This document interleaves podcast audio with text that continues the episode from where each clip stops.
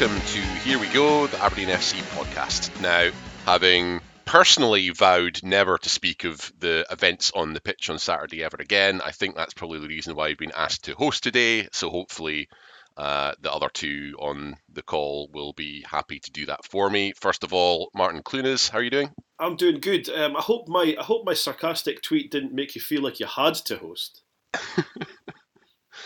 I, I, I, have been felt I felt put under pressure as a consequence of that, Martin. So I think I think this is the, the, the, the best outcome to it in any event. Just for the record, this podcast doesn't condone bullying. Just... I feel suitably harassed.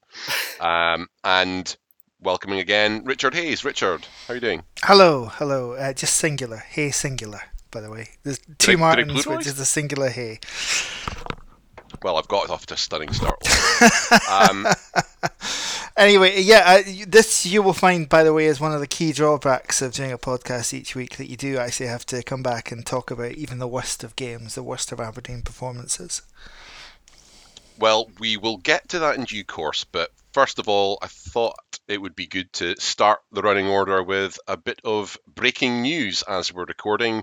Um, this is Monday evening right now, and earlier today we finally got the long awaited club statement on their position regarding the proposed Conference League invitation, and they have confirmed that they have rejected it. So uh, I'll maybe go to Martin first. You were quite vocal on our last recording, saying that you you hoped uh, supporters would use every avenue possible to uh, make it clear to the club what our view was in relation to that, and it, it looks like they have uh, taken taken the hint in relation to that, and it seems, to our mind at least, to be the right outcome, doesn't it?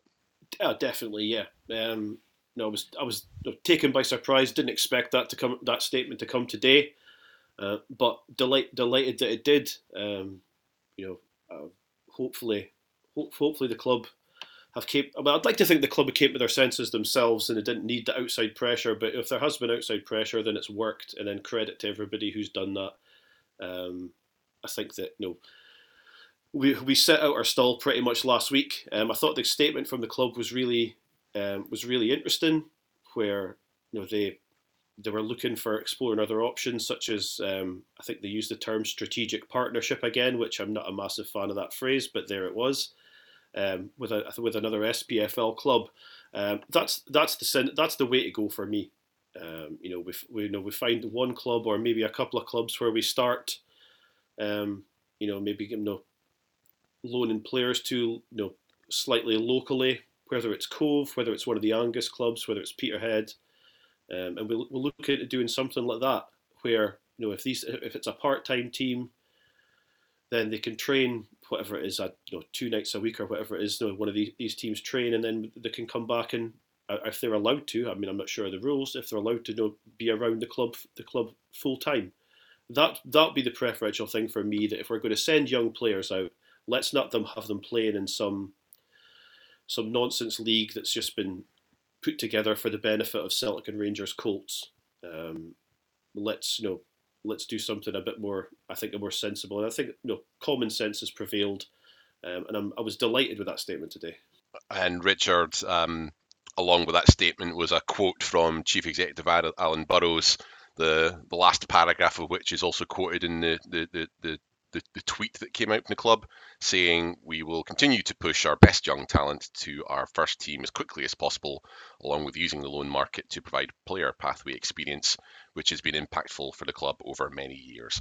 So, effectively, what he's saying is it's kind of the, the, the, the, same procedure as, as usual in terms of what we're already doing, because we obviously have seen uh, the first team being an avenue currently for the likes of uh, Ryan Duncan or Connor Barron the previous year, and and also the the, the, the, the loan system being used as well. Uh, are you are you slightly a bit disappointed that there wasn't a little bit more, for want of a better phrase, blue sky thinking in relation to this, or is there time for that in another day?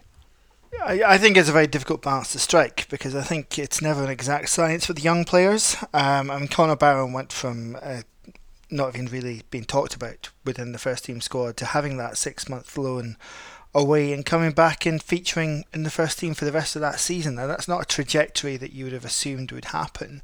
Um, it's been very encouraging lately to see Ryan Duncan get minutes. Next step for him is to really start to impose himself on games more. But again, not everyone is going to be a Calvin Ramsey who just goes straight in at the deep end and takes to it like a duck to water. There's going to be different development stages for different players, and that has to be judged differently. Some of them will be able to cope in a first team environment right away. Some of them might need to spend some time in the Highland League on loan or at lower league clubs on loan.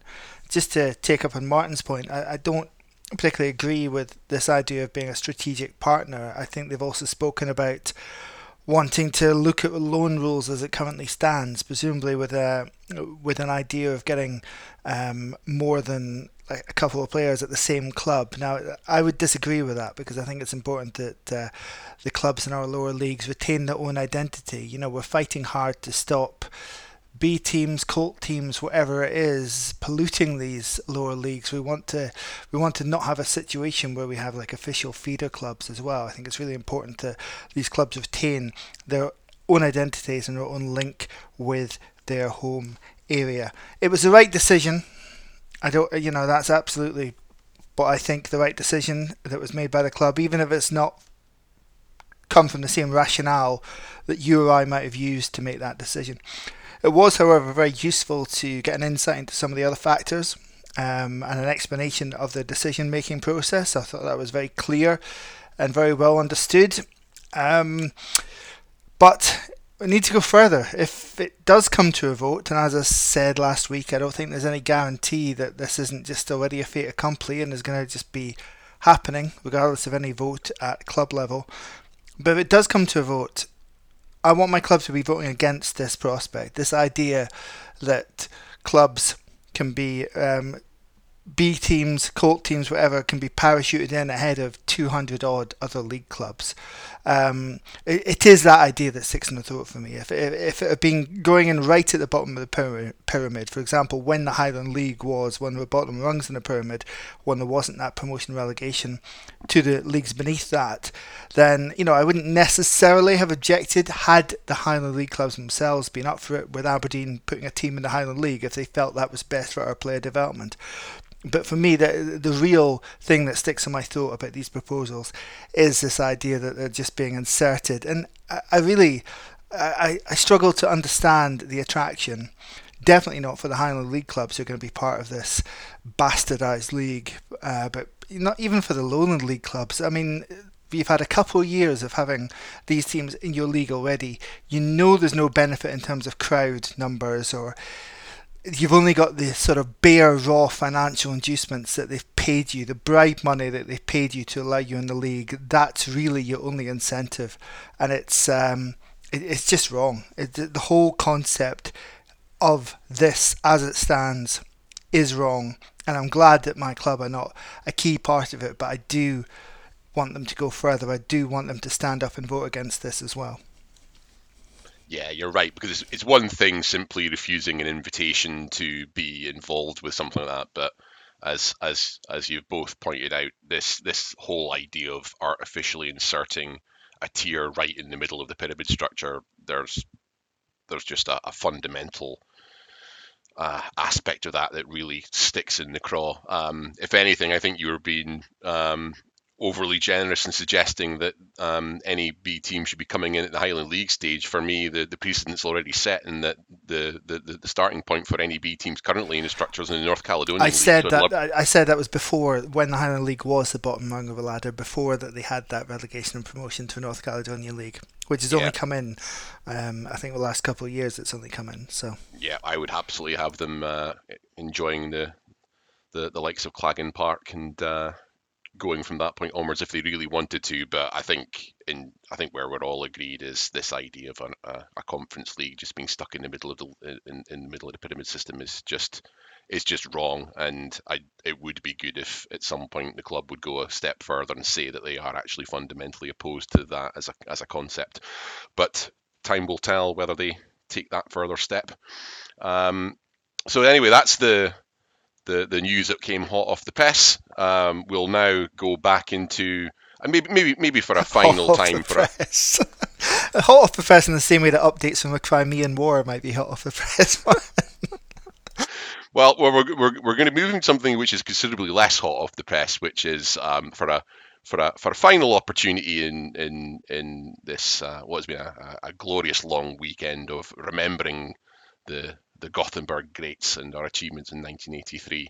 Um, before before we get to some of the events that actually took place um, over over the last few days, uh, I thought it would be good maybe just to uh, take in, in into account some of the uh, really good documentaries that were released on on the day. Uh, a couple in particular that were uh, released in comp- a competing time slot at 10 o'clock on the Thursday evening.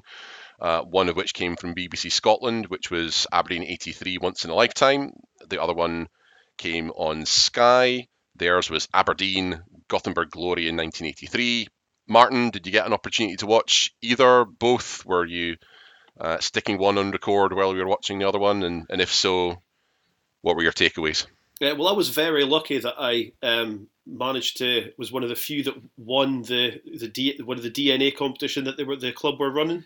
Um, so I was at the the cinema premiere of uh, the the BBC one on Wednesday night, um, which they were both they were both excellent. I watched obviously I watched the the Sky one the next night. I thought they were both excellent, different ways. Obviously, you know the Sky you know Sky didn't have any footage to show, but so it was just talking head stuff. But um, as Richard said on the feed, I would happily watch. I know I'm the same as Richard. I would happily listen to those guys reading the phone book.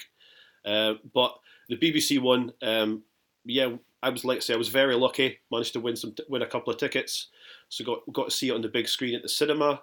Um, some of the some of the player the players were there as well. Um, it was really you know, it was really um, um really emotional. Um, I've got to say, um, look, I think they're going to have to ban John Hewitt from talking in these things because that's that's to us twice. That was that was Thursday and Friday had me blubbing. Um, so I don't I don't know if I can listen to John Hewitt being interviewed again when he's talking about Gothenburg. He really he really had me.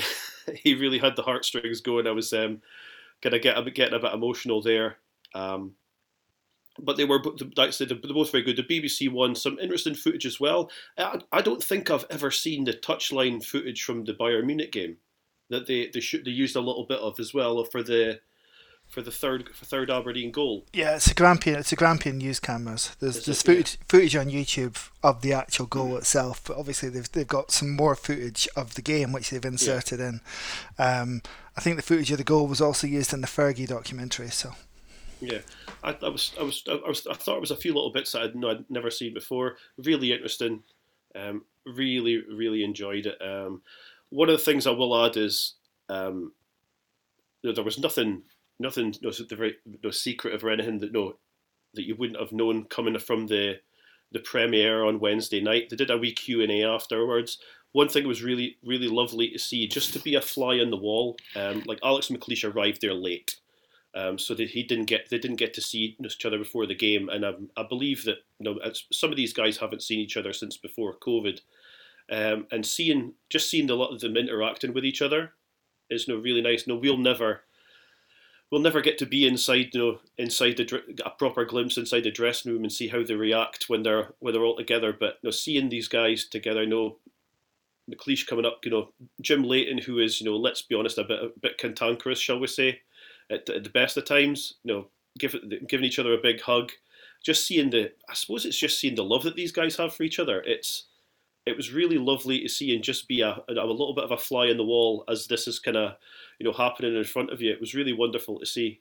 And for yourself, Richard, you got a chance to take in both of the offerings. Uh, I think my own impression was, oh, oh, I obviously didn't get the uh, the opportunity to see it in front of the big screen in the same way that Martin did, but uh, I did get a chance to look at both, and I do think while they were both really good in their own right, and as you say, the the the the the interviews with the players are always really worthwhile to get their reminiscences on what happened. I do I do think the BBC obviously had the advantage of being able to rely upon some of the archive footage in their uh, offerings as well, and also a quite a compelling soundtrack that went along with that one as well. But um, your own thoughts on the two documentaries? Yeah, I mean the production values on the BBC um, independently produced BBC program uh, were substantially higher. A bit of money had been spent on on that program as opposed to the to the Sky program.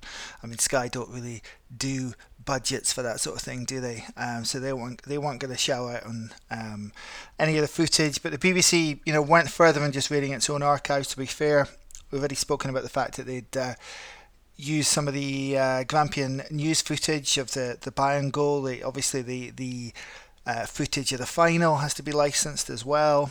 Um, there was a goal from the run into the 1980 uh, 79-80 league title from Parkhead, which again was a, an STV thing. So yeah, throughout it, just the the care and attention and the money that was being spent on screen was very noticeable. So the Sky.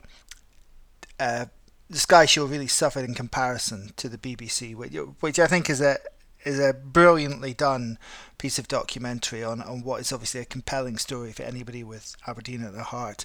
Uh, me being the pedant that I am, I couldn't help but notice when they were talking about that run into 79-80 and talk about winning twice at Parkhead in the space of um, a couple of weeks that uh, they then proceeded the show two Walker McCall goals from October uh, from November 1980. So um, I don't know where that came from, but it was, of course, two goals that the BBC had the footage for. So maybe they only had a limited amount of budget to get uh, to get goals of STV. Um, so, uh, but really, when you're nitpicking to that degree, and that's the only thing that you can have to say about a documentary like that, then you know it's set an incredibly high bar. And obviously, the BBC one had John Hewitt has, yes, on a couple of occasions, um, had a wobble in his voice when talking about the moment, about his, about his friend Neil. Um, but obviously, to see Willie Miller, um, the usually unbreakable Willie Miller, um, falter in the course of that BBC interview was, um, I, I, think, all the more poignant and. Uh, again, just a the way in which that was handled in that documentary was was very touching. I thought as well. Absolutely agree, and that really did set up the weekend of celebrations um, for the players and those involved themselves. They may well have had to be setting the tape recorders on for themselves, as they would have been happily enjoying the gala dinner that was put on on their behalf that Thursday night, and then the following day uh, the the centerpiece of um, the the recognition for both Aberdeen FC and the Gothenburg Greats, both uh, being awarded freedom of the city uh, at an event that was held within Pittodrie Stadium on the Friday lunchtime. Um, First of all, in the order of proceedings, there was the nice touch of presentation of UEFA medals. Uh, Duncan Fraser, obviously a previous board member at the club, but who had went on to have involvement within UEFA as a mentor in their business scheme. Um, so he was there along with Chris Gavin on behalf of AFC Heritage Trust to provide presentation of uh, what I think we all consider as long overdue medals to uh, those people who weren't involved in the, the playing 16 on the day. Um, and you could certainly tell that uh, it meant a lot. I think, in, in particular, I think one of the first players that was um, interviewed uh, by Rob McLean on the stage was Doug Bell, and it really actually hit home to me. Just he, he started getting quite emotional at the prospect of getting a, a, a, a winner's medal that day, and I think it, it really was a nice gesture. Uh, and also with although there was obviously the likes of Teddy Scott, Dick Donald, and Chris Anderson who who weren't there to receive their medals, they they they they were received by family members on their behalf. So overall, just a, a, a really nice touch to to get proceedings underway. I can't echo what you said enough there. No, no, richly deserved. It's long overdue. You know, um, no, but like like we said last week, you know, football's changed now where they get as many, no, almost as many medals as they want, um, and it seems bizarre to think back, you know, to own. I mean, okay, it's forty years ago to think back that you know that only the only this only the playing squad got their got medals that night, um, which is just which is just insane. But yeah, um, all really really really deserved. I say I was going to was going to mention the same that Doug Bell just you know here's a guy who there's a guy who if, if anybody deserved a medal for his contribution you know on the way to the final it, it's him um, so yeah, I was delighted, and it's again seeing seeing how emotional these guy get guys get about this. Um, you know, I know as, as football fans we can be we can be cynical at times, and you know just be like, oh, it's all about win, it's all about this. But no, to see to see how much it means to these players as well, um, really hits home. And then following on for that, there was obviously the presentations of the Freedom City, and that went to both Aberdeen FC as a club, but also to the Gothenburg Greats. And uh, uh, current chairman Dave Cormack uh, made a formal response on behalf of the club, uh, and then it was aptly the captain himself, Willie Miller, that gave a response on behalf of the Gothenburg Greats. Um, he was ultimately able to, able to overcome some absolutely bizarre interjections from a woman in the front of the uh, Dick Donald stand, um, which really not entirely sure what was going on there. But um, in terms of the actual overall occasion, it was it was a fantastic um, hour and a half or so, just to again just to continue to indulge in the celebrations and the, the achievements that have been made by the club and by those players. Richard. Yeah, clearly the the big thing was just seeing them all together again, and um, not all of them. Clearly, um, there'll always be one short now, but the very fact that for the past couple of anniversaries, not quite so significant as 4-0, but for 35 and even for 30, um, that, that hasn't been the whole team there because there's been falling outs, there's been bitchiness about money is being paid out from the uh, 25th anniversary celebrations, uh, the testimonial match about you know should it be equally split between everybody or should people who don't go to all the events get the same amount? And you know to, to have had things like that come between these guys. It's uh, it's life I suppose. It happens. But I mean, maybe it took such a horrible event like Neil Cooper's death to make them realise that there were more important things, and to have, I think, Gordon Strachan and Mark McGee, who are obviously the two of that team who we have the most complicated uh, relationship with, shall we say, to have them welcome so lustily back in the fold that day was probably the, the key thing for me because let's be honest, the whole freedom the city thing is bollocks, isn't it? I mean, look down the list of people who have got that, and it's just, yeah, it's just an excuse for some councillors to have a jolly. Um, the thing was 40 years on from Gothenburg and seeing that team, those players, back on stage together. Absolutely. Um, what one other person who was missing in person um, was obviously Sir Alex Ferguson. I think he he probably took the view. I don't know how whether he thought getting Freedom City beforehand was a load of bollocks, but he, I think he clearly taken the view that um, uh, having received that uh, uh, commendation already, that um, he would probably be able to give this one a miss. Um, hopefully, it doesn't mean anything too untoward in relation to his uh, ongoing health, but um, it was still good. He was able to put together a, uh, a bit of a video compilation, or not compilation, but a video recording, uh, just uh, to be able to add his own contribution. But um, certainly, with the, the obvious exception of Neil Cooper, it was fantastic to see that everybody else who was able to make the journey, and including Archie Knox as well, uh, and and the rest of the squad were there. And um, I think it's also something that hopefully they'll all cherish going onwards. I think one or two did maybe maybe in a fatalistic way alluded to the fact that um, you don't want to rely upon uh, the fact that everybody will definitely be there for whenever the 50th anniversary is going to be as well. So um, definitely something that I think the players all very much uh, appreciated, and, and obviously all of the supporters who were there very much appreciated as well.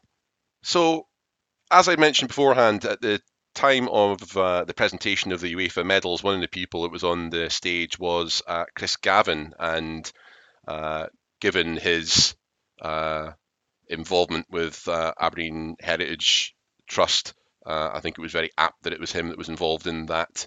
Um, but it also gave me a bit of inspiration in relation to what I wanted to add as our next part of the Northern Light uh, series of events. And in this occasion, I thought, what?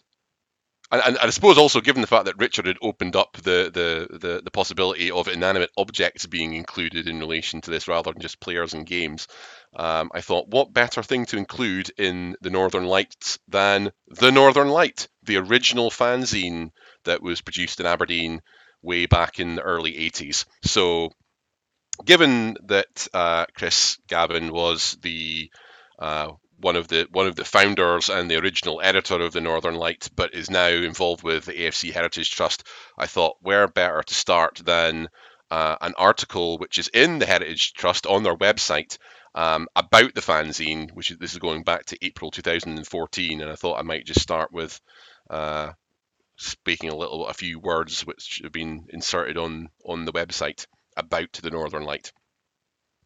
For Aberdeen fans, the fanzine movement came to town when the Northern Light exploded onto the scene in a supernova of bile and rabbled humour at the expense of any and all of opposition. The mission statement, if anybody had bothered with one, might have been to burst the bubbles of pomposity. The first edition, complete with Flossie the sheep on the front cover, standing in front of a silhouette of Pittodrie's Old Beach End. The sheep wore a red and white scarf on an otherwise monochrome page and that scarf was hand coloured on every copy of that edition. Eventually, something like a thousand copies found their way into the hands of the cognoscenti among the Pittodrie faithful. It was December 1987 when the rag first went on sale, not outside Pittodrie, but on the terraces of an away match against Celtic. It had been in the planning and preparation for quite a while, and since that was a bit before the sophistication of computer publishing technology, cut and pasted meant just that, with every photo, cartoon, and article cut to the size and shape required with scissors and pasted with a Pritt stick onto A4 pages, something like a gummy jigsaw puzzle. From humble beginnings, the fanzine boomed in popularity and it was usual for maybe 4,500 copies to be sold before a home match, with the biggest problem being the logistics of getting the copies into the sellers. It was an era when fanzines were springing up everywhere, and the interest among fans was huge. It was easy to come up with wild and wacky ideas for poking fun at the opposition, the press, the football authorities, and even people at the club itself. There was a mixture of bitter criticism and constructive suggestions scattered amongst the cartoons and pontification by the punters for the punters. Unsurprisingly, a lot of creative fans came forward to contribute to the pages, and some of them have since moved on to well known uh, activities in other commercial press, gutter or otherwise. Other groups also had a stab at setting up their own publications, but these have tended to be one off affairs. The, the Northern Light itself ran for only 27 editions, spread over about four years, before it decided to end while it was on the top of its game. Now, obviously, the Red final, which I wrote for, ended up preceding that, coming onto the streets in 1996. Um, but when I first got involved with that, that was probably about an age as a late teenager when I was just about um, able to pass for getting hold of a copy from somebody who was selling on the street. But I remember I first started going to games in 1990, right in the middle of the run of the Northern Lights. And I remember at that age, as being a, a, a very young teenager, this was a kind of illicit contraband that um, you heard rumours of people speaking about it and going in the game.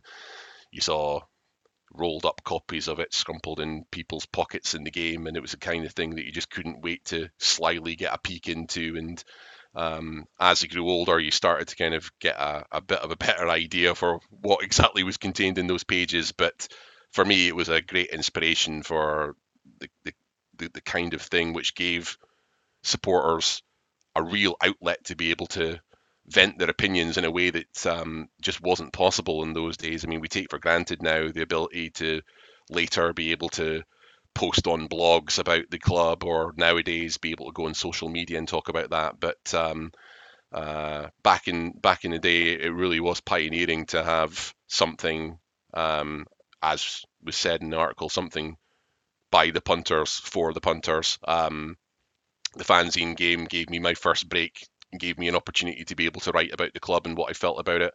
Others have you know far far more distinguished than myself. Mar- Ma- Michael Grant, a, a, regular contributor in the show, was involved with that as well. But um, for for me, it was a fantastic outlet to be able to write in the the latter red final, and it was certainly fantastic to be able to read about it beforehand.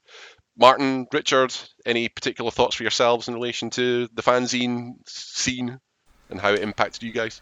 Well, uh, it's no secret that uh, TNL is a touchstone for how we've tried, and I say tried, to approach this podcast, uh, but of course we're lacking the talent or intelligence to really pull it off with the same elan that they managed.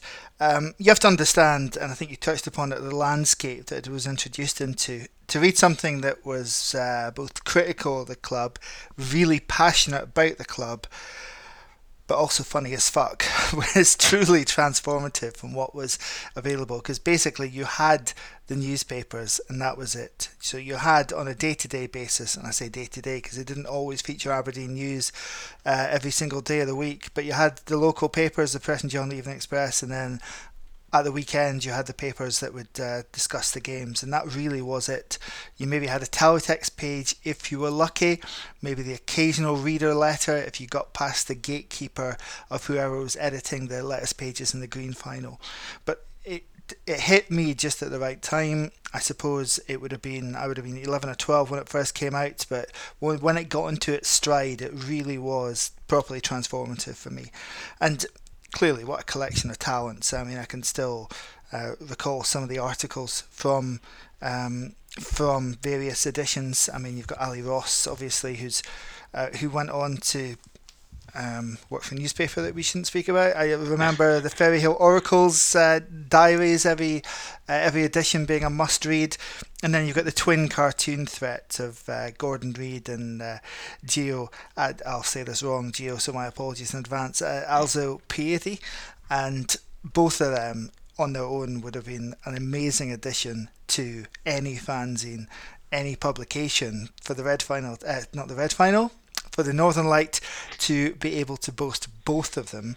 Um, because of course they actually ended up uh, at two uh, two separate splinter fanzines afterwards.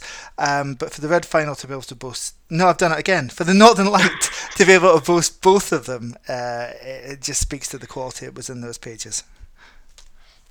Yeah, I can't echo that. Can't echo what Richard says enough there. No, I came, I came late to it. To be honest, obviously being a, a little, little younger than he's a little younger than Richard. So uh, my my my entry entry to fanzines was was with the red final, um, but I was lucky enough to have an uncle who, you know, kept kept all the back issues and things like that. So I was able to look back and see some of the stuff. I don't know. I should really check and see if he if he has any of them sit, still sitting in the loft somewhere. See if I can see if I can raid them from him. Um, but luckily, I was lucky enough to have Uncle Steve who did that. Um, got to see him go back and go back and read some of the stuff, and like Richard says there, you know, it, it sets the kind of the template for it's a, it was it set the template for fan a lot of fan media going forward because, like I say, you, you very rarely got got to hear a critical voice um, about about the club, you know, other than listening to people on the terraces or you know if you were able to go to the pub with your dad or whoever after the game. But it, its point wasn't just in its criticism, though. It would give out praise where it was needed, well, yeah. um, and you know the, uh, they love Willie Miller. That was about it. So that was about the only person who got unreserved praise. But I think that idea, that viewpoint of being at arm's length from the club but deeply yeah. passionate about it, is is the thing which we've taken. I've tried anyway to take most from um, the the Northern Light. Hopefully, excellent memories for other people of our vintage who are now in an area where we can happily enjoy listening to a podcast about Aberdeen while we go about our our daily routines. But obviously, um, back in the day, I think the Northern Light was the fanzine that is the the basis for any forerunning, certainly any any any fanzines that came afterwards, but also a lot of fan engagement, be that as say blogs, podcasts, or otherwise. I think that really was the foundational stone upon which um, a, a, lot of those things um, followed on from. And as I say, from a personal perspective, the the main reason it came to mind was seeing Chris Gavin getting his moment in the limelight, being able to hand out those uh, additional winners' mem- medals to uh, the remaining members of the Gothenburg Greats. Um, I think it's very apt when Richard was talking about, you know, being able to be involved with something at arm's length in the club. I think it's kind of come full circle with him as well. He, having been at a point where he was very, very, very much the opposite of that, where he had a foot in both camps as being the first uh, fans representative uh, on on the board as a non-executive director, um, but with his involvement with the Heritage Trust, I think we're back in a situation where he, you know, the Heritage Trust does run independently of the club, but it's a good example there of a situation where um, they can work behind the scenes in conjunction with the club to affect an actual substantive result. Um, and uh, I think that would be a moment that was obviously uh, will obviously be treasured by those that were presented with UEFA medals last Friday, but I'm sure will be treasured by Chris himself. So fantastic to see that.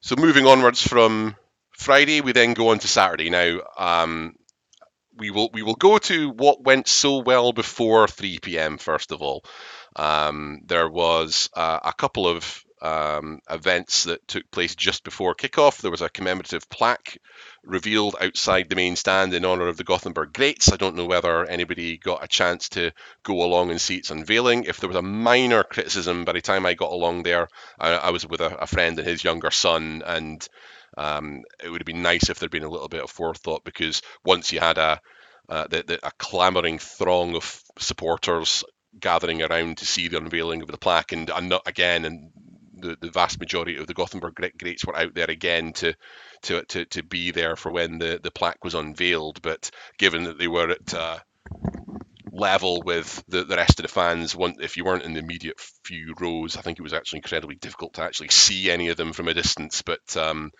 in terms of the plaque itself, it's it's absolutely beautiful, black granite and and, and gold engraved, and um, it really is a, a, a fitting a, a, fixture to be adorned to the side of the main stand. And then as for the game itself, uh, there was the the tifo display in the RDS and the banner put up at the Red Shed not long after the players came out um, uh, at 2:45 to get their their final bit of Gothenburg acclaim for the Gothenburg 40 celebrations. Um, I find myself rarely in the RDS uh, at the the basically the the very upper of the upper deck for that. So I actually find myself part of the uh, RDS display in this event. But um, Martin, you you from your vantage point in the south stand, how did how did both look to you? Absolute kudos to everybody involved um, with with with the displays. Know, um, the banner and the Merkland was, was just excellent. No, it's something not something we know. I don't think we've ever seen anything like that um, in the stand. You know, obviously being being you know, what's the word? Hoisted is that the words? Up at pulleyed or something? I'd go with um, hoisted. Hoisted, yeah, we'll go with that. Pulleyed. That's not even that's not even a word.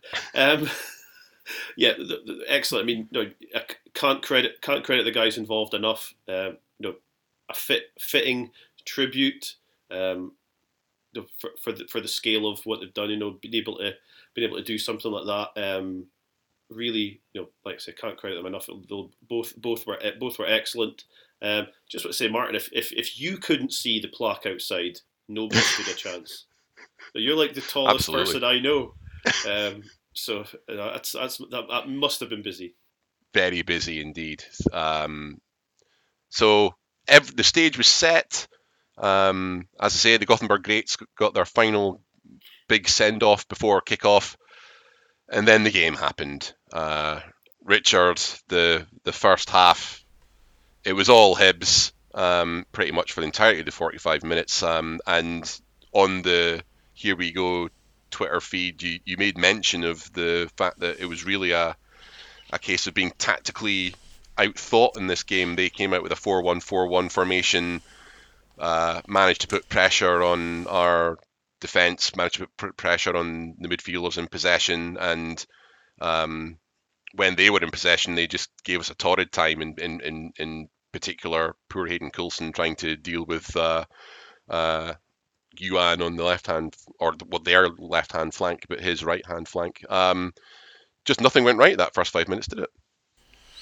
It was really disappointing. I mean, he was Barry Robson was essentially outcoached by Lee Johnson, and Lee Johnson hasn't outcoached many managers this season in the league. Um, just really, really thankful that we got a point out of that game because it was completely undeserved on the balance of play. And Hibs created some really excellent opportunities. I think the, the striking thing when you're watching back the highlights is not only that of a five minute highlight package on the SPFL YouTube channel, there's not a single Aberdeen attack shown, which is fair, entirely fair. But the amount of time and space that some of their wide players get to put the ball into the box as well is really disappointing.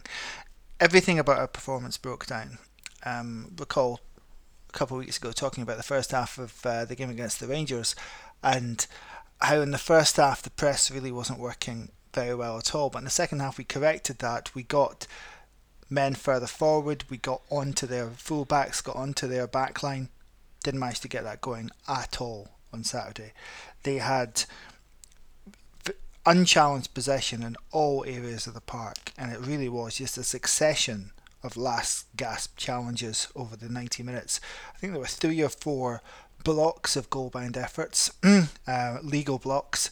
Uh, one magnificent illegal block as well, which absolutely saves a goal, and uh, a number of fine saves by Kelle Roos, which um, kept it scoreless.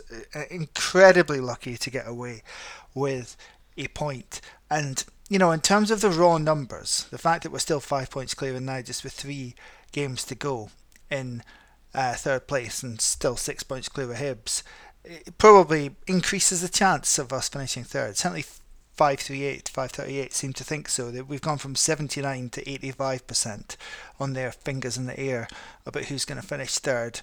But for me, clearly the worry is the level of that performance.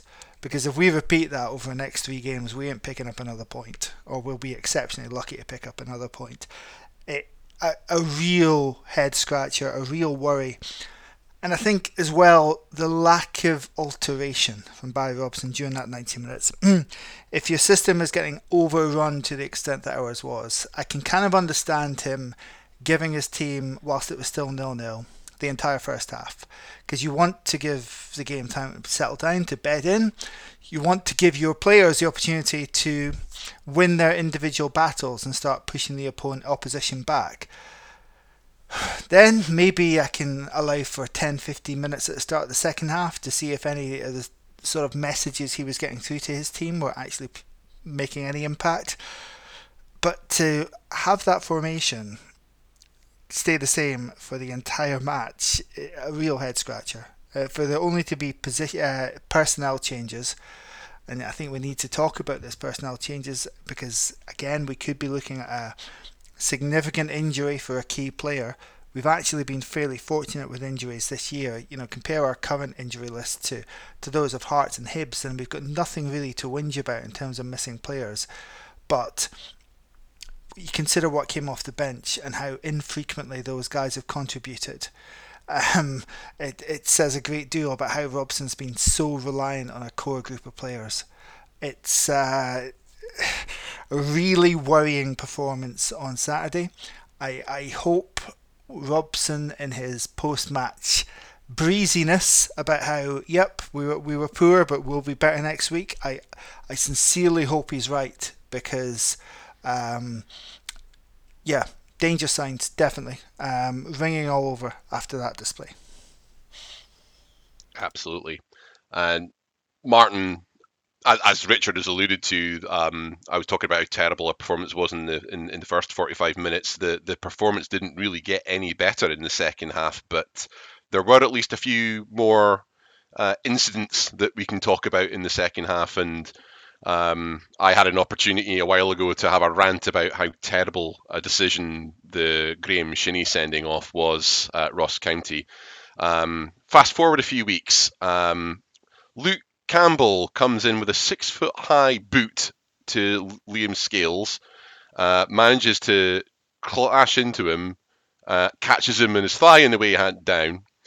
The referee has a look at it, considers it for a while, whether he had somebody in his ear or not before he decided to ultimately uh, move away from the top pocket for his red card and eventually to his bottom rear pocket to take out a yellow card. Um, but it was VAR reviewed, but the referee wasn't asked to go back and review his decision. Thoughts? Well, I, I, I don't know if I can really be bothered going no going in knee high on on VAR again. Um, the simple fact is that if that's if that's not a red card, I don't know what is. No, we talk about we talk about you talk about endangering an opponent. Uh, you know, I, I I fail to see, you know, how that isn't endanger how that isn't endangering an opponent. We've seen you know over the years challenges like that be punished. Um, and be you know, be straight red cards across not not just in Scottish football but across European football. You know, there's been challenges similar to that where they're like absolutely stick on. Know, no, there's never mind. You, you can talk about oh he wasn't looking or he was he was looking away or he was looking at the ball or something. That is endangering an opponent. It's like and for for for him not for him not to give a red in the first instance. You know, firstly, well, what is the referee looking at? You know, he, if he's he must he must see that he must see how high the ball is. As you say, it wasn't just it wasn't just no. Did, there was just one bit of, one bit of contact. He catched him twice. So where's no where's that? And then as you as we mentioned, no VAR doesn't ask the referee to review it, so it sticks in a yellow. I mean, you know, they've got something's got to be something's got to be. I mean, that that needs to be looked at. You know, that needs to be uh, if there needs to be an something done. That has to they have to upgrade that to a, a red card.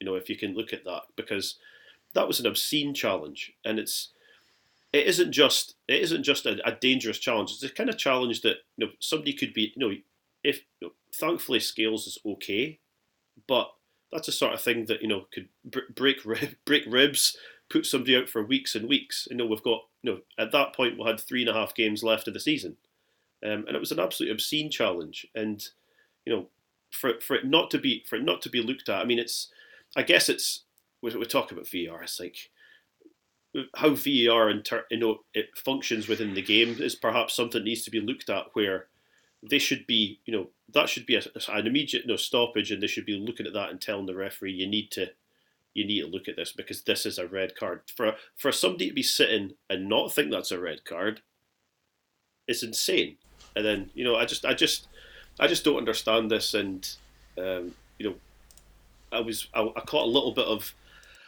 before we're doing this, I caught a little bit of Monday Night Football tonight, and they had um, Howard Webb on. They allowed us to hear some of the some of the audio um, from some of the high-profile English incidents that have happened this season and within the last few weeks. We'd love to hear the audio from Saturday to see what notes what was said between um, the v, the video assistant referee and the ref, because you know if, if they if they can't come to the conclusion or though they can't tell him in his ear that that's a red card, then I don't see what the point of having it is. But there shouldn't have been any need to involve VAR on Saturday. It looked a clear red card in real time. The only consideration I thought, but from my vantage point, which is obviously a, g- a good distance away from the incident in the RDS, the only consideration I thought was, oh, has has he slipped there, and has that caused the collision? They're coming together. No, no, he hasn't. It's it's a red. It looked a red card in real time. It looks a red card with every single replay you know, Martin is absolutely correct to highlight the endanger, uh, the endangering the safety of an opponent line because that's that's what it says in the laws of the game. a tackle or challenge that endangers the safety of an opponent. Uh, it's as clear as that. That's a red card offence. That is serious foul play. And um, did that endanger the safety of Liam Scales? Absolutely. Is it more dangerous than the Shinnie one from a few weeks ago? Absolutely. it's just bizarre to me the sequence of events that goes. First of all with the referee referee not believing in real time that that's a red card. And then secondly when you have someone sat watching that in a TV studio that you have two separate officials can watch that and conclude separately and then together that that's not a red card. I, it's bewildering. Now who's to say what impact that might have had on the course of the game? We were really under the cosh when it was 11 v 11. Um, you'd like to think we would have we've got more of a foothold 11 v 10, but there's no guarantee whatsoever. Um, so you know, I'm not here trying to get players sent off for, for nothing, but this was this was a bad challenge. It's not malicious. He's, he's overreaching, going for the ball. I understand why it happened, but it was misjudged. It was stupid and it was a clear red card, and it, it didn't. We shouldn't be talking about VAR here because it because that's this is on the referee's initial verdict that he got he gets this one so so wrong. Do you buy into the speculation of some of the fans that watched the event unfurl, especially from the main stand, where they got the impression that Nick Walsh was reaching for his top pocket to get a red card out, but that there might have been some messaging going on from up well I say upstairs but from wherever wherever they park the VAR unit that maybe asked him to take a, a that's, that's definitely not how it should work.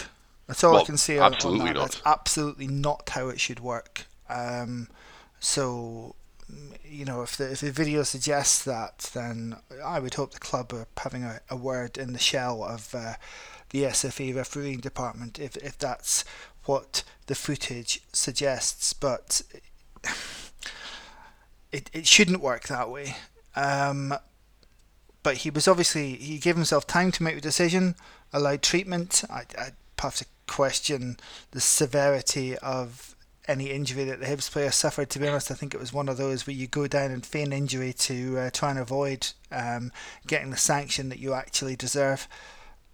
He's just called it wrong. He's just called it wrong, and the backup that VAR should be has has failed.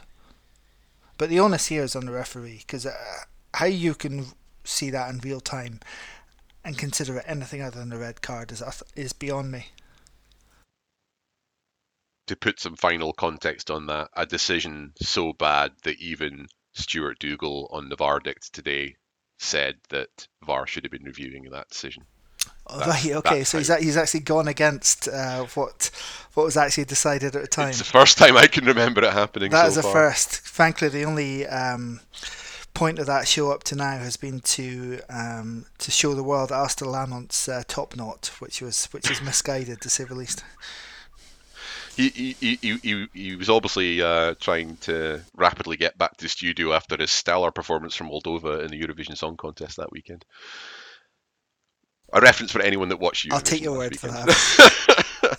um, moving on, uh, uh, Martin, I know that Richard was uh, touching upon this earlier in, in relation to um, some of the worrying uh, substitutions which were forced upon us and maybe suggesting a, a what is now beginning to look like a, a, a, real stretching of the resources which are available to Barry Robson, particularly with a view to Tynecastle next Saturday. So we started obviously the match without uh, Graeme Shinnie, who's still uh, serving his four-match suspension, and he won't be available next Saturday either.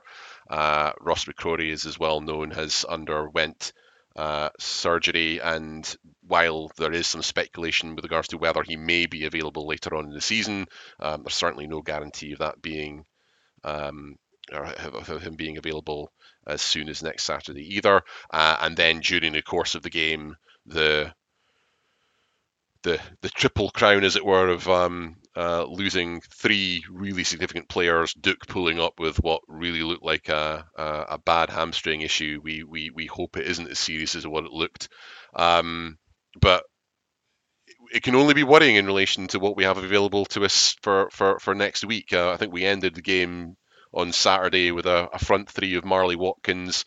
Markanday and uh, Shayden Morris. Um, I don't fancy our chances with some of the some of that striking talent going?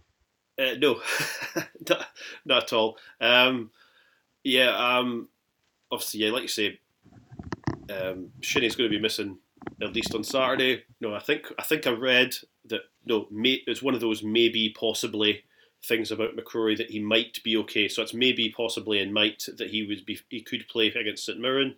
So he's he's pretty much he's going to be out as well. And then obviously the star man himself, uh, Duk, you know, hopefully, you know, it looks like a, looks like a hamstring injury. Obviously, kind of limped off. Um, it's been, you know, it's been quiet today in terms of anything from from the club that I've, I've, I've seen. Obviously, there's kind of you know the paper talk about you know oh there there are fears of what's it fears and all this kind of stuff, uh, but we just don't know. Uh, but it is a, but it is a real worry, um, and as you as you say that you know Richard points out, and as you as you add to you know you're bringing on you know Markanday, Morrison, Watkins, um, it is a it is very very concerning. Um, so you just we just have to hope that that you know it's it's not as serious as he feared, and it was maybe just precautionary. Uh, but as we mentioned earlier, you know, we, we, we played the whole game without a tactical change. Um, so eh, it wasn't like he was being taken off. You know, precaution. You know, if he was taken off precaution, it wasn't being taken off, and we could change the change the formation and do something different. It was just it stayed the way it stayed, um, and with us being under pressure. Um, so I am really worried. Um, we just have to hope that it's going to be good news from coming from the club. Um, with a bit of luck, you know, he'll be okay, and we can play him on Saturday, and we can get a positive result. But um, rest of the season, though, we've got we've got two the two two massive games coming up um, in the space of a few days. Obviously, Hearts and Hearts at St Mirren, and you know you look how you look how thin the squad is. It's kind of been highlighted, obviously, with the two injuries that you, sorry, the suspension and the injury injury with um, McCrorie's operation. His squad's pretty thin, um, so I don't think we can really afford to have any more guys missing. You know, you, you said earlier as well, Coulson really struggled, um, so that's that's a concern as well. Richardson, the lesser spotted Richardson, he came on. Um, yeah, okay. Um, so that's you know, that's a worry as well. We're going to be we're light there. Um, so I am no I'm no really really worried going for going forward, particularly ahead of Saturday. Um, but in saying that, it you know half past one and not, not half past one. It's an early kickoff, isn't it? At Eleven o'clock on Saturday when the team line comes out and we find out that Duk's starting and it was all just a it was all just a swerve all along from Barry Robson. Then I'll be I'll be doing well. I'll be as close to doing cartwheels as my old man frame will allow.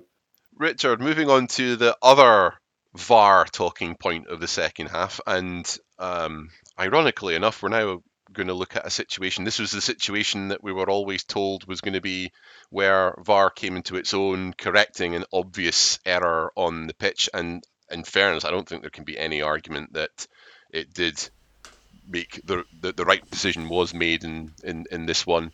Um, Aberdeen continued to fall under real pressure from Hibs.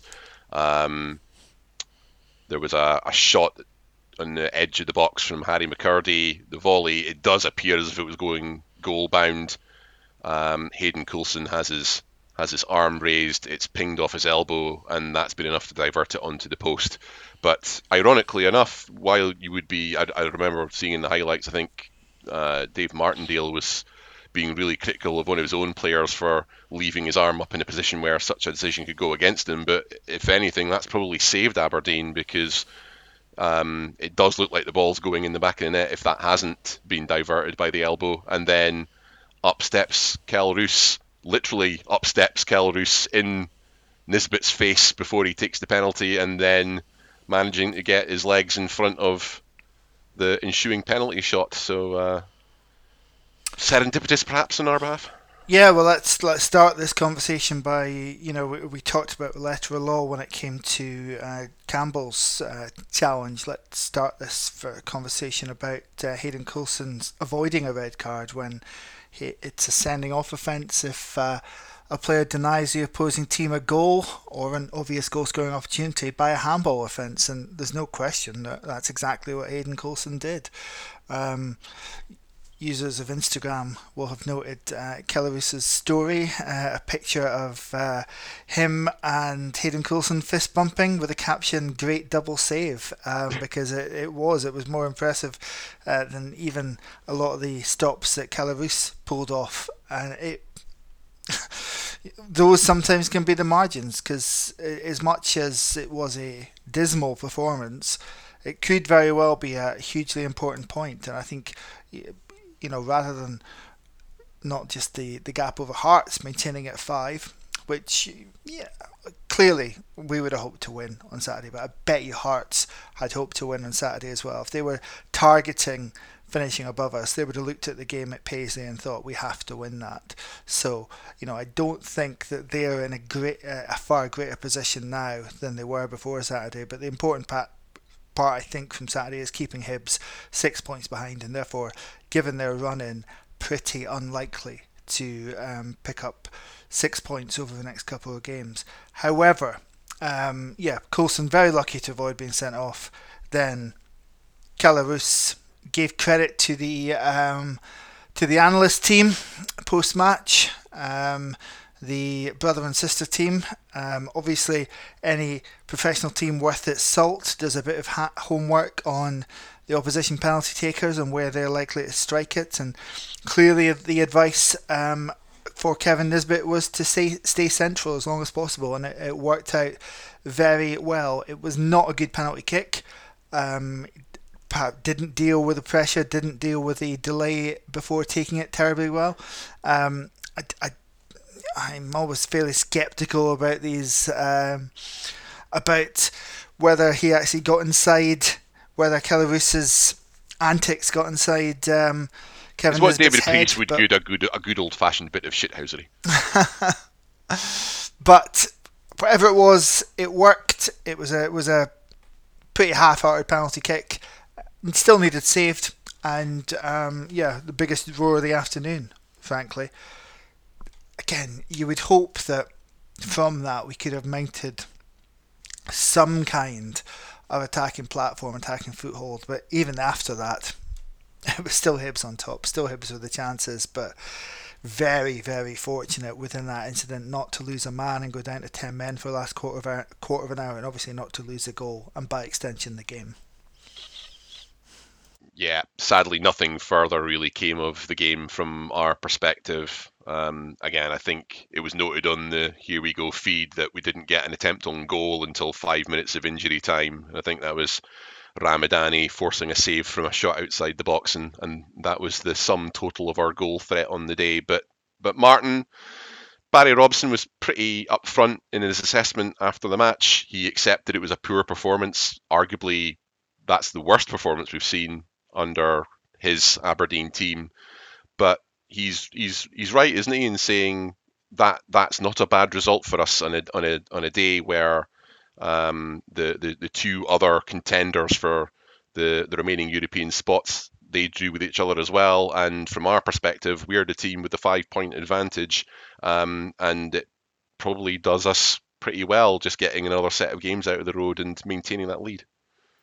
You know, obviously you obviously you want to win the game, want to win the game, but you know, it's just it's another game down. You know, we've not lost anything. We've not no no, no teams have gained any ground on us. Um, and you know, Robson's right at the end of the game. Look, you know, he's he's he's he's fairly straight talking. Um, you know, and he knows it wasn't a, he knows it wasn't a great performance. Um, but like I say, Hearts Hearts couldn't take advantage. It stays at it stays at five points. Um, you know, it was a it was a poor perform a really poor performance, but um, you know if we if, it, if we get there, then you could still you could say, say we'll probably be talking about it when we do. You know, when if we do a season review, we'll talk about this as you know you play one of these. You know, you play badly, um, and you still get something out the game.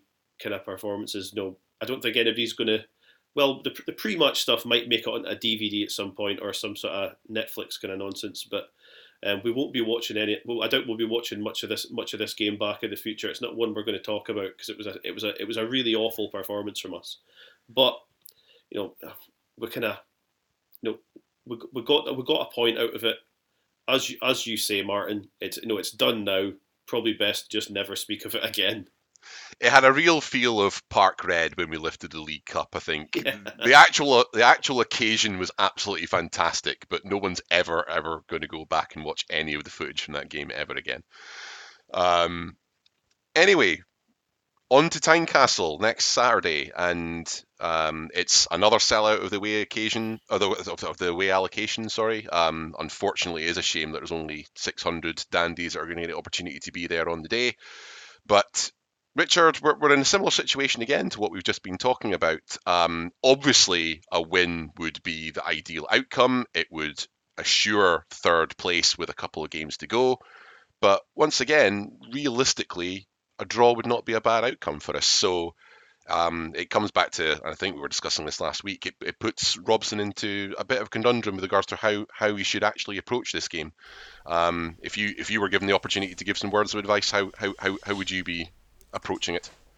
Well, it, there shouldn't really be a conundrum about how to approach it because I think you've still got to go for a win at all points. I, I, you know, I think he can be a little bit circumspect about it, and clearly, his success over the last few weeks has been built as you know the, the, the fact that we got a point on on Saturday at all. Um, it's built on a defence who are really prepared to put the hard yards in and really prepared to go that extra inch to get a challenge and get a block in because there were lots of examples of that on Saturday, and I, I can't help but thinking that that performance allied to a defending and the lack of wholeheartedness I think we saw in the defending earlier this season would have led to quite a heavy home defeat if that had been under Jim Goodwin. So, so that's definitely one positive characteristic which Barry Robson can claim to have instilled in the team. So I think we'll still be difficult to score against, as we were indeed the week before at Ibrox. So I think that will stand us in good stead. And I think, again, the performance at Ibrox showed we can be a half decent counter attacking team. I hope we're not solely reliant on counter attacking because, frankly, and this has definitely the potential to bite me on the arse, but I don't think Hearts are all that much, quite frankly. Um, they beat us 5 0 at Tynecastle. Even that game was by the balance of opportunities relatively even. Um, as ridiculous as that is to say when you've lost 5 0. But Hibs, for example, the week after that, properly tore us apart at Easter Road, as they did at the weekend, to be honest with you. Whereas Hearts this year, home games, we've we've had the better of it, and we had that thumping down at Tynecastle earlier. But I, I you know, I, I don't believe there's much there. I think it's a game that we should relish. It's an opportunity to put them out of the race completely with a victory. By Robson, uh, the quotes today again from pre uh, from post match on Saturday. The pressure's on Hearts, and it absolutely is. They have to win. They absolutely have to win. I mean, mathematically, they don't. Arithmetically, they don't have to win, but realistically, they have to win. And then they have to rely, presumably, on us not beating St Mirren or them getting a result at Ibrox. Um, so really the pressure is on them. I've got one point of order, so it wouldn't guarantee third at that point because Hibs could still potentially catch us, but um, we'd pretty much be there. Um, yeah. So it's an opportunity. It would be mathematically do... possible, but they're then going to have to beat Celtic Rangers at yeah. the Edinburgh Derby. Um, it's an opportunity to do it on their patch, which we, we should really, really be relishing because it would be so, so sweet to do that, to put them out of contention for once and for all on their patch would be magnificent. And t- sure, it would be better if there were a couple of thousand Aberdeen fans that witness it happening, but um, that surely should just be act as another incentive, another spur for the Aberdeen team on Saturday. But I am concerned clearly about the level of that performance on Saturday, and I'm also concerned about the fact that we're going to have three potentially guaranteed starters missing. Um, one of which of no fault of her own. This obviously is the fourth match of Graeme Shinnie's ban, the spurious uh, appeal um, suspension, one of which I would still like some clarification on with regards to Ross McCrorie's surgery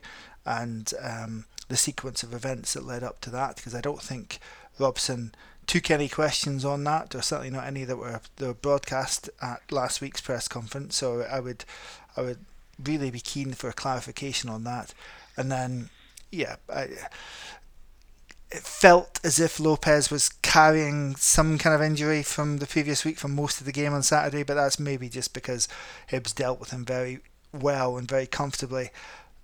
And but he did feel as if there was a strain there waiting to happen, and it just went when he was chasing a ball in the second half. So we, I, I fear that we're in a good couple of weeks uh, recovery window, and that means obviously missing the rest of the season, given we've only got uh, a couple of weeks left now. Yeah, and Martin, given that we, we are starting to further stretch our playing resources, I think there will be. While while I do agree with Richard, there's no reason why we shouldn't be approaching this game with a view to trying to win it. I think it will also necessitate a, a little bit of a canny approach, but it I think what's more important is it's obviously a great opportunity for us to go and try and win the game, but obviously there there there is that added aspect that Hearts they're going to have a the overwhelming majority of the support in the stadium. They they know they are in a situation where they really do have to win again. As we're saying, mathematically it's not necessary, but in, in all reality, they're they're they're going to need to win if they want to get third place. And given again, this this may well come back to back to bite me in the bum as well. But again, the the the the mark of the team over the last few months is when they've performed really badly, like they did on Saturday against Hibs. What they're not doing is conceding multiple goals early in the game and, and playing themselves out of the game. And I wonder that with a bit of a canny approach to that, the longer the longer the game goes, the more that you sometimes you know restricting the allocation to your opposition can work against you because if you're suddenly frustrating your opponents, the longer that game goes, the more their own supporters might start to get on the back of them. And it may well be a style of game that ends up suiting this current Aberdeen team where if we hold out long enough, that team will have to push out more and more. And we are we are the kind of team that seems to enjoy countering teams and, and taking advantage of that. So it may well, in best case scenario, that might be exactly the kind of scenario that plays into our advantage. Well, it definitely will. I mean, you know, I, I suspect there'll be a sneaky feeling from within the Hearts camp as well as within their support. Probably more than a sneaky feeling within the support. They'll be, you know, they'll be seeing obviously the two the two players we know are definitely missing. You know, they'll be they'll have seen obviously the injury, the, the stories of the, the the injury, the hamstring injury to Duk that he's maybe going to be missing. Um, you know, they'll be they'll be looking at that. They'll be looking at the fact that they leathered us down there early in the season, and they'll be they'll be super confident. They'll be no, they'll be looking. The fans especially be thinking they're going to turn us over no bother when we go down there. So and and they're going to like I said, they're going to have a big. They'll have the you know, big home crowd. Um, we've only got the six the six hundred, which you know is another is another issue altogether. But you know, again, you go down there, you don't necessarily try it set out just to frustrate them, but you know they have they have to come out, they have to try and try and attack, they have to try and win the game, and we've been we have been very you know very good defensively lately.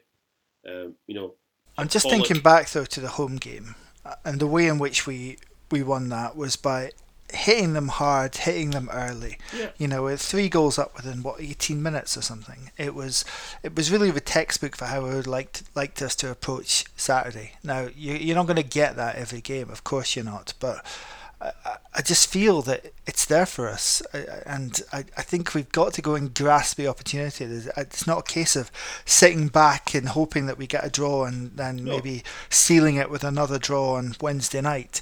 Go and grab it; it's there for you.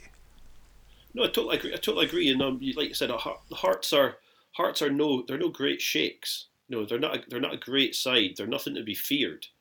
Um, you know, and so I do think that I do think like no, we can we can we can beat them. Um, it's just you know, obviously the, the negative the negativity and the worry comes from you know whether whether Duk's going to be able be fit and able to play. But you know, like I said, they're they're going to tr- what I think they're going to come out and they're going to try and do what we did to them up here, and they're going to try and I think they'll try and attack early because they have to because they have to win the game as as you both said, um, and I think that play that plays into our hands where we can handle you know, defensively we can't handle teams. Pollock and McDonald have been really good. Yeah, we've got concerns. No concerns, obviously, at the right back position, but Scales has been Scales has been you know, pretty strong lately as well. So, um, I, I really don't think there's anything to worry about. All we have to we have to worry about you know, not, not conceding any penalties because that's the only way Shankland ever scores goals nowadays.